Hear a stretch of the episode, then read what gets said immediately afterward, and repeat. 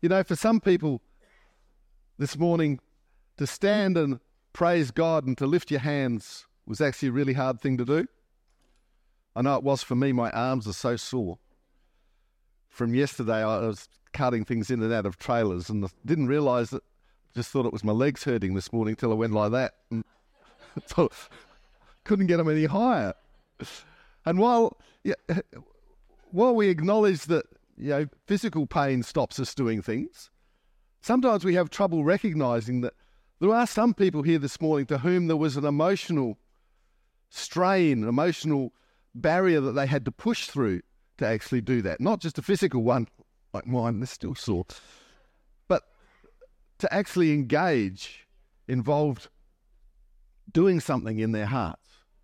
And so uh, today is our, is our, our last foray, at least from me, into this area of, of mental health. And my message is simple. And God said, go to therapy. Um, but I thought, you know, when you finish a series, what, what's the thing that all good preachers do? They, they issue a call to action. They come down off the pulpit. They glare menacingly at the congregation and say, What are you going to do about it? Well, I'm not a good preacher, so I'm not going to do that. But we do need to do something. We would, who would like a plan of attack that we can put into practice that brings us victory and defeats our enemies for all time? Yeah, me too. Um, but when it comes to mental health, it seems that that sort of plan isn't strictly relevant. In fact, we need to come up with something more subtle.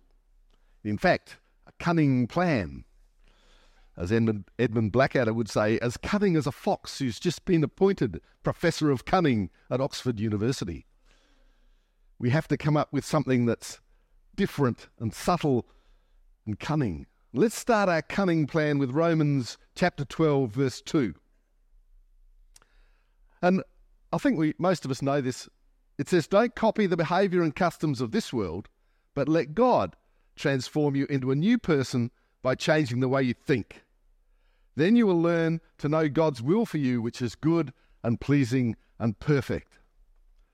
Now, that's a terrible scripture in that translation because it brings two words, one of which is really good. It, t- talks about how we think, and we all know that how we think changes our, our mental and emotional state. But it finishes with that horrible word, perfect. And although if you read it carefully, it says God's will is good and pleasing and perfect. Often when we read a scripture and it ends with perfect, we sort of think, well, do I have to be perfect? So let, let me read it to you from the message because I think it makes a little more sense to our modern thinking. Because it says, don't become so well adjusted to your culture that you fit in without even thinking. Instead, fix your attention on God. You'll be changed from the inside out. Readily recognize what He wants from you and quickly respond to it. Unlike the culture around you, always dragging you down to its level of immaturity, God brings the best out of you, develops well formed maturity in you. Who thinks they could handle that? They didn't even mention the word perfect. And so I think that's, that's, that's part of our problem is that our culture leads us down paths which are actually not fruitful when it comes to mental health. So as we begin our journey to better mental health, and let me stop right there because half of you, as soon as I've said that, have gone to sleep because you have automatically assumed, well, I don't have any mental health issues, so the rest of it doesn't apply to me. That's not actually true. If you're the sufferer or the supporter when it comes to mental health, we need to have this idea that even if you're not suffering from any issues, would you like to be part of the problem or part of the solution for someone who is. Hopefully, we'd all like to be part of the solution. If you're not struggling, or you don't fall into the pitfalls that mental health present to us, at least you can be there to pull somebody out when they've fallen in. And so, the following tips that I'm going to give you that are hopefully applicable, I think apply to all of us whether we're the sufferer or the supporter. And the problem is, as Christians, because mental health is such a, a, a murky issue, we end up not knowing what to do and therefore doing nothing. Now, if it was a physical, obvious health problem, then we, we burst into action with offers of food, financial assistance, transport, child minding, etc., all of these things, because we know what to do. But for mental health, we're often flustered and ineffective. So I think this applies to all of us, no matter what side of the coin that we think we're on. So as we begin our journey to better mental health, we need to know that the Bible contains verses that can help us deal with some of these issues. They can help us begin the, the healing process by providing hope, direction, and comfort. Remember, and I think this is really important for us to, to actually grab hold of God does not want us to conceal our brokenness, He wants us to come clean.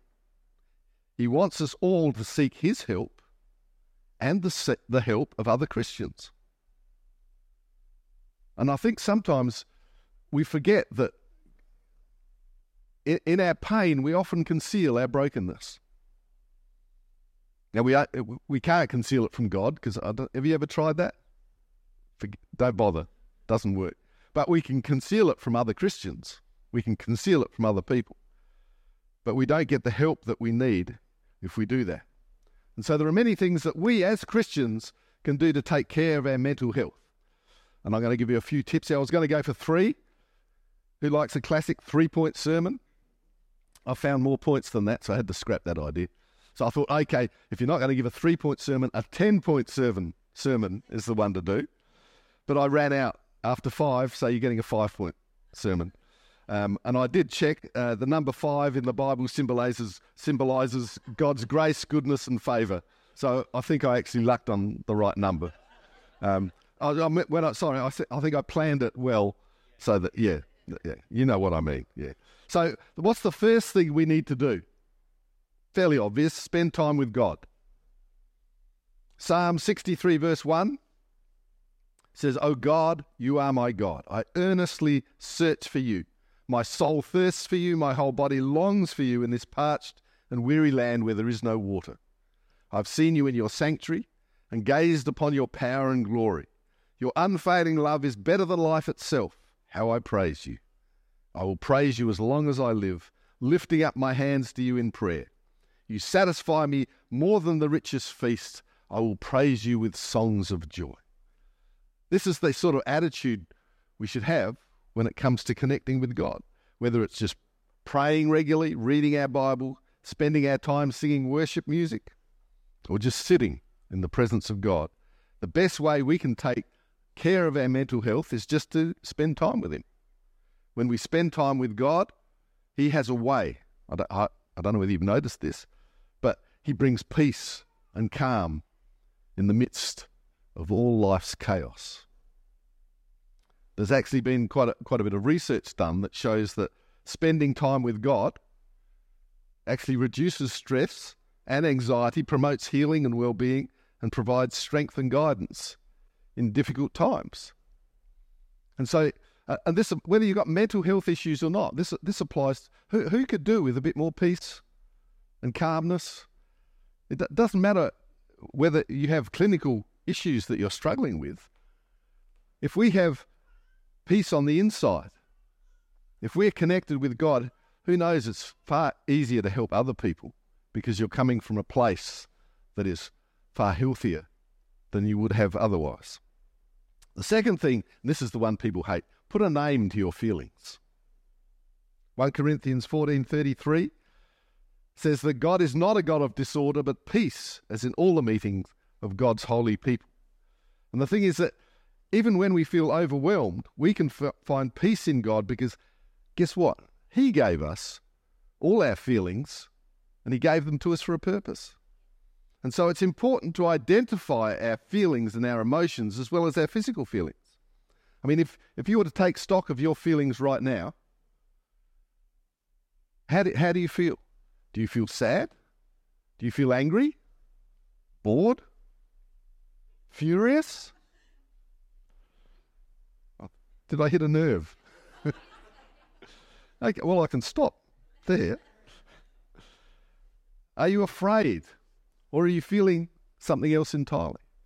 Are you tense or uncomfortable? Because I threatened to come down there. It can be scary. But this is actually a useful exercise because once we've identified our feelings, we can begin working through them. Because I, I don't know about you, but sometimes our feelings leak, our feelings about one thing can leak into our interactions with another. Uh, uh, Vicky's had to sometimes put up with some really weird conversations with me when I'm driving the car, because when I'm driving, I, I tend to I tend to get into the driving zone, and then the, the back half of my mind goes into role play mode, and I, I replay things that have happened about you know, how, how did I interact with that person, or what did what, why did that person say that to me, and what should, why didn't I respond? Has ever, anybody ever done this? Why didn't I say that? Oh, I, that that would have been the perfect reaction to that comment, and say, and so, and often if it's if it's been a bad day, and, I, and I'm um, going through the process of what I should have said and how I felt about it, and I'm quite worked up, Vicky will say, "What do you want for dinner?" And I, I, what do you mean? What do I want for dinner? How would I know what I want for dinner? And she's like, what, what's wrong with you? And it's because I've been going through this emotional thing in my mind and I've suddenly transferred the whole thing into this conversation that for some reason, I don't know why, but she hasn't had a part in it. Um, I've always thought she could read my mind, but um, it's obviously not true. And so we've actually got to be aware of how our emotions are making us feel and where they're actually coming from because we can actually hit other people with an emotional response that they don't understand or deserve, which can negatively impact our relationship. So once you've worked out how you're feeling, you've got to work out why you're feeling that way. We need to, number three is to delve into our automatic thoughts and feelings. Because if it, I don't know whether you've noticed this, but some of the things we feel and think come without us thinking. 2 Corinthians 10, verse 5 says that we actually have and we can use powerful God tools. This is from the message again for smashing warped philosophies, tearing down barriers erected against the truth of God, and fitting every loose thought and emotion and impulse into the structure of life shaped by Christ. Our tools are ready at hand for clearing the ground of every obstruction and building lives of obedience into maturity. Sounds powerful. But we've got to get past this idea that some of our most our strongest emotional responses are quite automatic, and often our first reaction is to ignore the fact that we're having them because they're automatic. Have you ever have you ever spoken to somebody about an idea you've had, and as soon as you've finished speaking, the first thing out of their mouth is, mouth is "Don't be ridiculous." That's never going to work. I wouldn't work with them. Um, or you'll regret it. Anybody ever had that? And you know that that person has not had enough time to actually digest and think about your idea. It's just a response that's come straight out. And you've got to think, well, why, why have they done that? It's this really strong opinion that suddenly zoomed at you out of nowhere and flattened you completely. You're sort of, sort of reeling, thinking, oh, I thought it was a good idea. You know, what's, what's, what's, what's wrong with this? But what often happens is that the feelings that you have evoked in that person are associated with something similar in their own lives that's had an emotional impact on them and is not really a criticism of your actual idea. And you know, we may be guilty of doing the same thing to other people. Know, if if somebody says that they're going to, um, so Matt comes to me, for instance, he says, "I I got to take the engine out of my car and rebuild it." And many years ago, once I took the engine out of my car and tried to rebuild it, and when I started it, I'd forgot the important thing that you actually need to put oil in it. Uh, the engine blew up. And so when Matt says, I'm going to build the engine, oh, it'll all come to tears. It's like never, I haven't taken into account that Matt may know it has. Oh, sorry about that. uh, so I, that's my prophetic leaning coming in there. um, but I'm projecting my emotions of, of, my lack of knowledge of engines and my failure in doing something onto somebody who's far more expert at this sort of thing than I am, and have come up with a completely irrational r- response. And so, But the interesting thing is that if we analyze why I felt that way, it's obviously because I'm actually processing or remembering a previous error or, or wrong in my life that has come to the fore because I haven't dealt with that. Um, and but it may be, you know, there are, there are things that have happened before in our life that come as warnings, and so our emotions can actually warn us of, of places where we perhaps shouldn't go. I'm not going to help Matt re- reconstruct his engine because uh, he doesn't he sh- he doesn't want my help. Believe me. So we've we've, we've got to learn more about ourselves and, and learn more about the world by actually learning to listen to our thoughts and our emotions. We need to choose to investigate them as thoroughly as possible because if we don't do that, we're likely to, suffer the unfortunate and often unpleasant incident um, effects of ineffective thinking. The fourth thing spend time with supportive people. 1 Thessalonians 5:11 says encourage each other and build each other up just as you're already doing. That's a positive statement right there. It's assuming that we're already doing that. Spending time with supportive people is important for our mental health. These people can provide a listening ear, offer helpful advice, and be a shoulder to cry on. And supportive people can be found in your family, friends, church, or even co workers. Find somebody who is actually not judgmental but actually willing to help. You need to feel comfortable and you need to feel safe with these people. They will help you through the tough times and they'll also be there to celebrate your victories. So if you're feeling lonely and down, hopefully you have a support network to reach out to. Spend time with these people and let them help you improve your mental health. The, the way to be a help for someone's mental health. Have you ever heard that expression? You know, people come into a room and, and light it up. Be one of those person, not one of the people who brightens a room by leaving. The fifth thing is seek professional help. Matthew 10:24 says students are not greater than their teacher and slaves are not greater than their master. There is always someone out there who will know more about the subject than you do. And we all have this tendency, especially in the age of instant medical advice from the internet, and that old wives' tale of I know my body better than anyone else.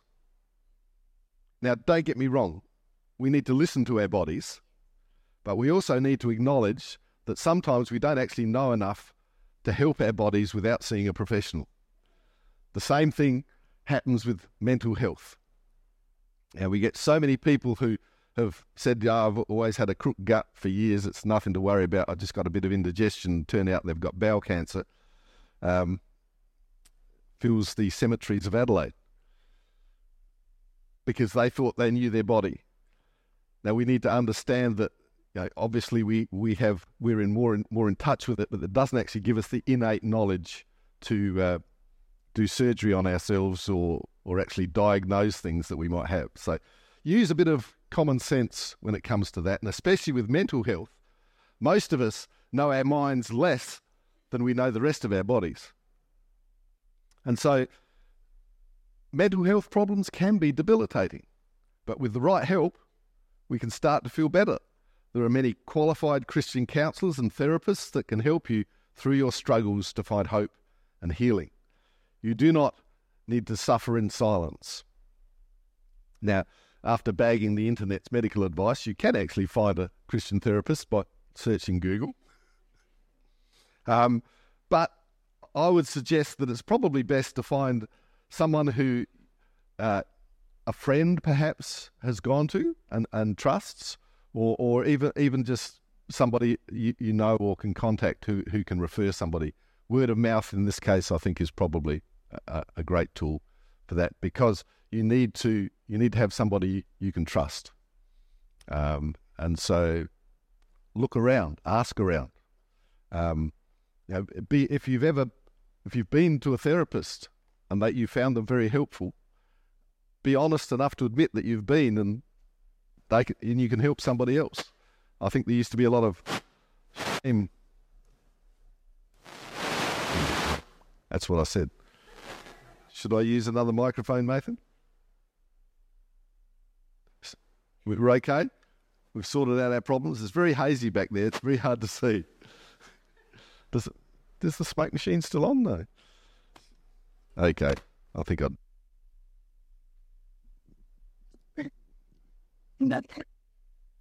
Good. Okay. Um, so seeing seeing a professional can, can really make a difference. So if we want an action plan, there are things that we could do. Who noticed that in those fine point five points, fine points they were, that most of it actually is not about doing stuff for other people, about doing stuff for ourselves. First one, spend time with God. The therapy isn't to go to Brendan, spend more time with God. David, spend more time. Eh, didn't say, I need to spend more time with God to be able to help somebody else, not tell them they need to spend more time with God. It's, it's, a, it's about ourselves. Put a name to your feelings. Kirsty, you put a name to your feeling. No, no, I've got to look at myself and be able to look at my feelings. And sometimes that can be can be really difficult. I actually know when I'm under stress because I notice things I don't normally notice. I'll throw Vicky under the bus here a bit. But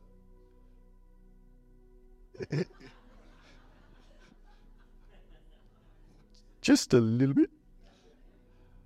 No, it's just that Vicky likes to help me drive.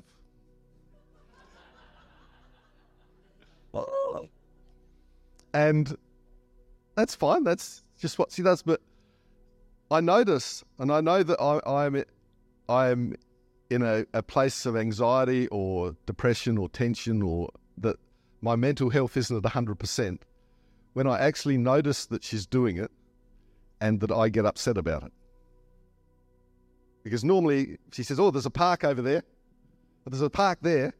It's fine. I've, I've seen them, but I've got my eye on that one, so I just go in that one. She doesn't mind. But sometimes I go into a car park and she says, There's a park. I know there's a park there. You don't have to tell me. I can find a park all by myself. Never happened to anybody else, has it? No. But so about two weeks later, I'm, I'm a slow learner. After a couple of weeks of this, I suddenly realize I'm not in a good place. I'm reacting to things badly. And so, you know, we, we need to it, we need to look at ourselves. It's not because she's doing annoying things by telling me how, how to drive, because that's uh, uh, you know, 43 years. It, it doesn't matter. But at those times when it does, I know that it's not because of a change in her, it's a change in me. So we need to look at ourselves. I apologise for the last time I yelled at you about the parking. Well, I grit my teeth a bit. So, so we've got to delve into those. We've got to know why. And so, know, I haven't quite got to the point where I say, well, if I get grumpy, you need to tell me that I'm my mental health isn't good, because I think I'd yell at her if she did that. Um, but because who knows, we're on a journey. This isn't this isn't about perfect answers. We've the, the, the way self discovery is a lifelong process, and some of the things you discover aren't nice. The first time I found out I wasn't perfect, I was devastated and it's uh, it's only got worse since then. And so you know it, it can take courage to to look into your your emotions and your feelings and to recognise where you're at, and then to do the fourth thing: find somebody supportive and tell them. I think it's the hardest thing to do because it's, it's admitting your failure to cope with something. The reality is we've all failed to cope. But most of us also have failed to ask for help. So not only are we suffering, we're stupid. And if you find somebody who's supportive because you've got over that hurdle, they may recommend number five speak to a professional, get professional help. And I think that's easier to do now than it has ever in the last 10, 15 years. 15 years ago, if somebody had suggested that you see a professional therapist, you'd have punched them. How dare you suggest? Barry did hit me once. Oh, that was for a different reason. but the, I mean, much as though we're making light of all of this, it's it's an issue that we actually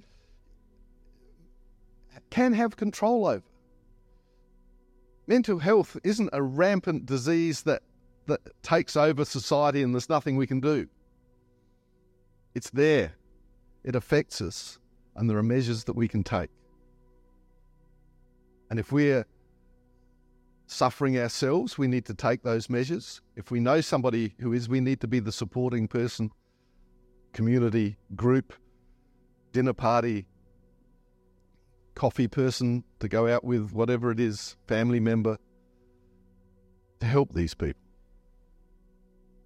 It's not a plan which is going to bring us victory and defeat our enemies for all time from a message.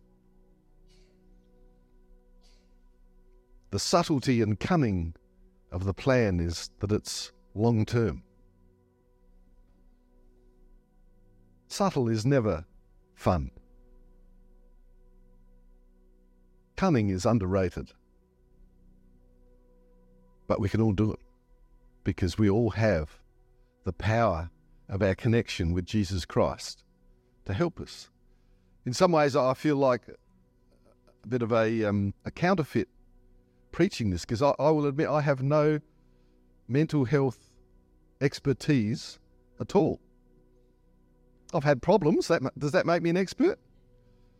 I've flown on plenty of aircraft, but they don't invite me into the cabin to fly the plane. But I think we've we've got to approach this whole idea from a far more holistic and community mindset than as individuals suffering and in pain on our own. Jesus came down, and I, have seen an interesting um, sort of Instagram and TikTok posts about this about did Jesus really want the church? Jesus doesn't talk about the church. Why why does the church exist? Jesus wasn't about the church. Rubbish. Jesus came because because this whole thing, you know, Jesus wasn't a Christian because Christians are followers of Christ. Um, he, he was the Christ, which is Greek for the Messiah, the chosen one. And he came to make it possible for us to form communities where we are followers of the chosen one. Which is a great segue to say that if you're not a follower of the chosen one, if you're not somebody who has got Jesus Christ at their core and their center, then perhaps this is a great time to think about changing that attitude, that perception in your life.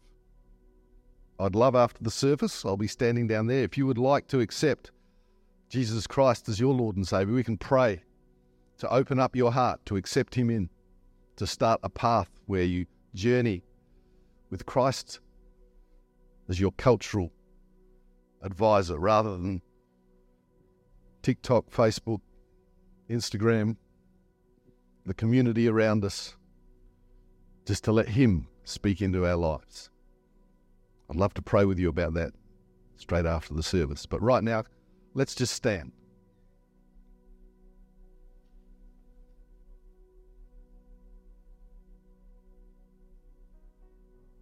Let's take a mental health moment.